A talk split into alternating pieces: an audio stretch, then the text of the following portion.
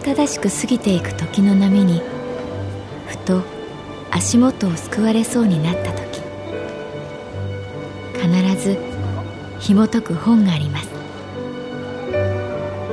その本にはある女性の人生が描かれています。どこにでもあるごく普通の人生。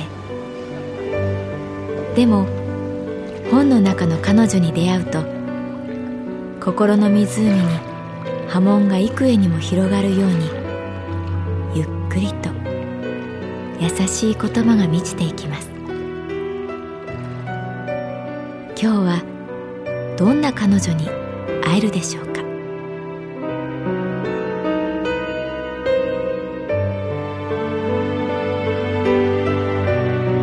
サウンドライブラリー。世界に一つだけの本。朗読は私木村多江がお送りいたします。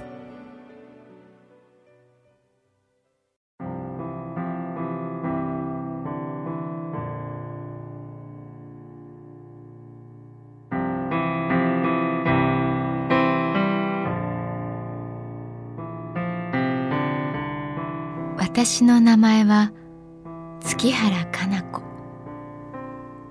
旅行会社に勤めている。夜の街を成美さんと歩いた。秋風というのはどうしてこんなにも切ないのだろう。夜べない。儚い。神保町の交差点で待ち合わせてゆっくり九段下に向かう。私の中でまだ由美子ちゃんとのことがわだかまりを残していた。彼は私の親友由美子ちゃんと二人で江ノ島に行った。私に黙って。何もないことは分かっている。でも何かが化学反応を起こしていることも知っている。すっかり秋だね。成美さんが黒縁眼鏡を中指で持ち上げながら言った。そうね。すっかり秋。私も返す。昔見たモノクロの日本映画のようだと思う。お堀が見える。蓮の葉が満ちている。北の丸公園。武道館の屋根が姿を現す。かな子さんはそう言いかけて成美さんは言葉をなくす。私は風に消えた言葉の行方を追うことはしない。靖国通りの坂を上がる。成美さんは何かを言い出そうとしている。でもそれはなかなか言い出せないことらしく彼は彼の中で苦しんでいる。由美子ちゃんのこと好きなの？思い切って言ってみた。彼は歩みを止め私を見た。僕はねかな子さんのことが好きであなたにプロポーズしたんだよ。返事をそろそろ欲しいと思ってね。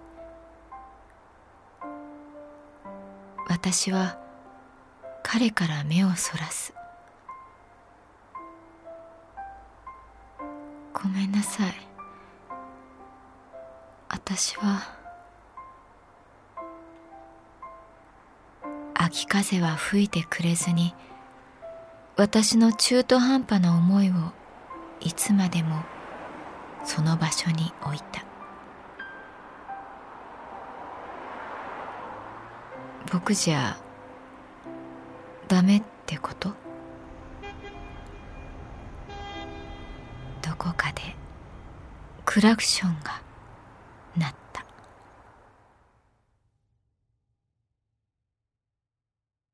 いやー月原さんのおかげですよ。俺らが別れないで済んだのは。陽気な声が店内に響いた。若いジャージ姿のお客さん。彼は満面の笑みで私に握手を求めた。北海道2泊3日の旅で俺、マジで彼女にプロポーズするつもりだったんです。でも夜喧嘩しちゃって。旅ってあれっすよね。なんか生の部分さらけ出すっつうか、俺のわがままなところ、彼女カチンって来て、ホテル飛び出して、コンビニに行くって。でね、俺、後って、二人でしばらく無言で歩いてたら、突然彼女が大きな声出すわけですよ。あーって。見ると、目の前に、でっかい雲。歩道の端っこの木から街灯までしっかり巣を張って、獲物待ってるって感じで、あまりに見事な雲の巣なんで、二人で見とれたわけです。2メートルくらいある歩道いっぱいに張り巡らした蜘蛛の巣。彼女、すごいねって。俺も、すごいなって。で、手をつないで、その巣を避けて、車道に出た。その時にね、なんか俺、めっちゃ素直になれて、結婚しようかって。あのホテルを月原さんが選んでくれなきゃ、あの歩道を歩いてないわけで。そしたら、あの雲の巣にも出会えなかったわけで。ありがとうございます。月原さん。ごめんなさい。今、返事を求められれば、成美さんとは結婚できない。千鳥ヶ淵で私は言った。僕じゃダメなんだね。わからない。ただ僕じゃないんだね。わからない。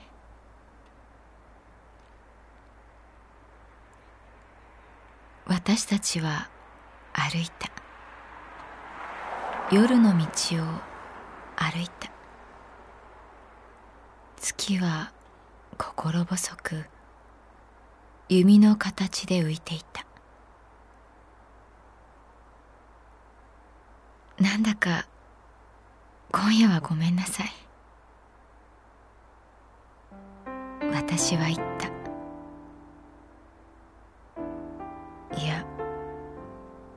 僕の方こそごめん。成美さんも言った。あ私は立ち止まる。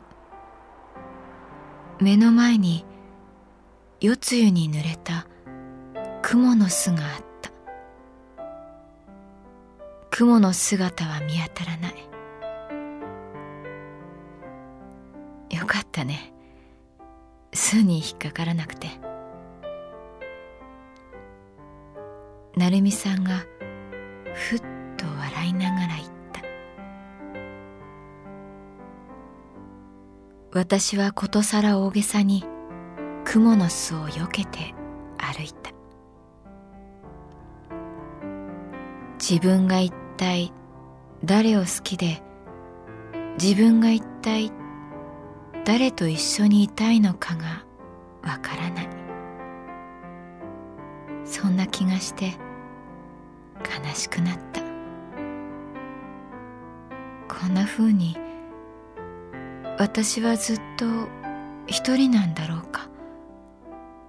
なぜ隣を歩くこの人ではダメなんだろうか。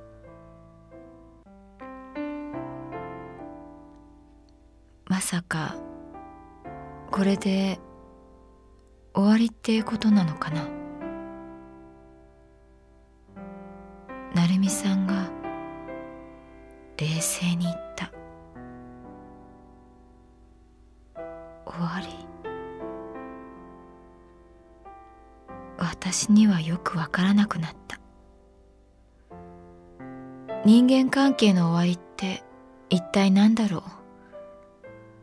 恋愛には必ず終わりがあるとすれば結婚って一体何だろう？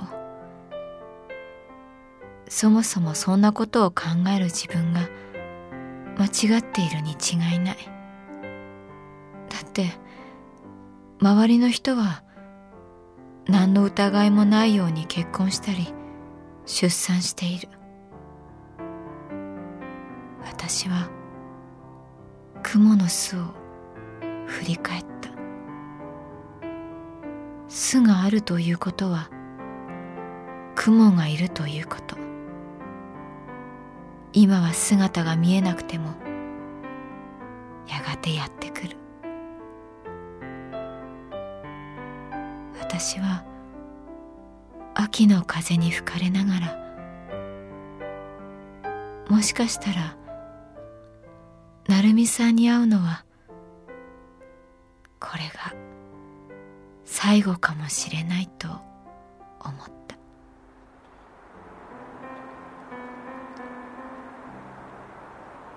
僕はね今でもかな子さんと結婚したいと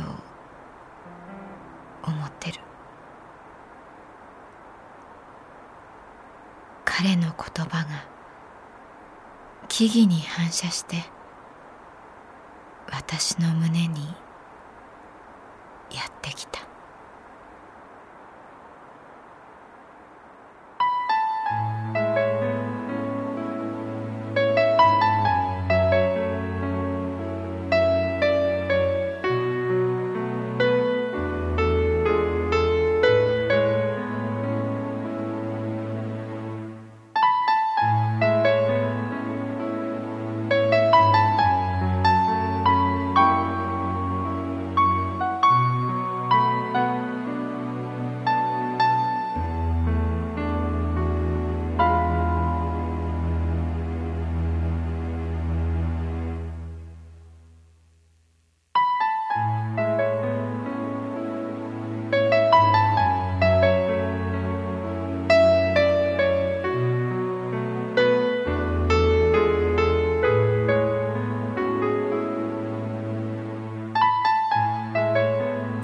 ドライブラリー。世界に一つだけの本。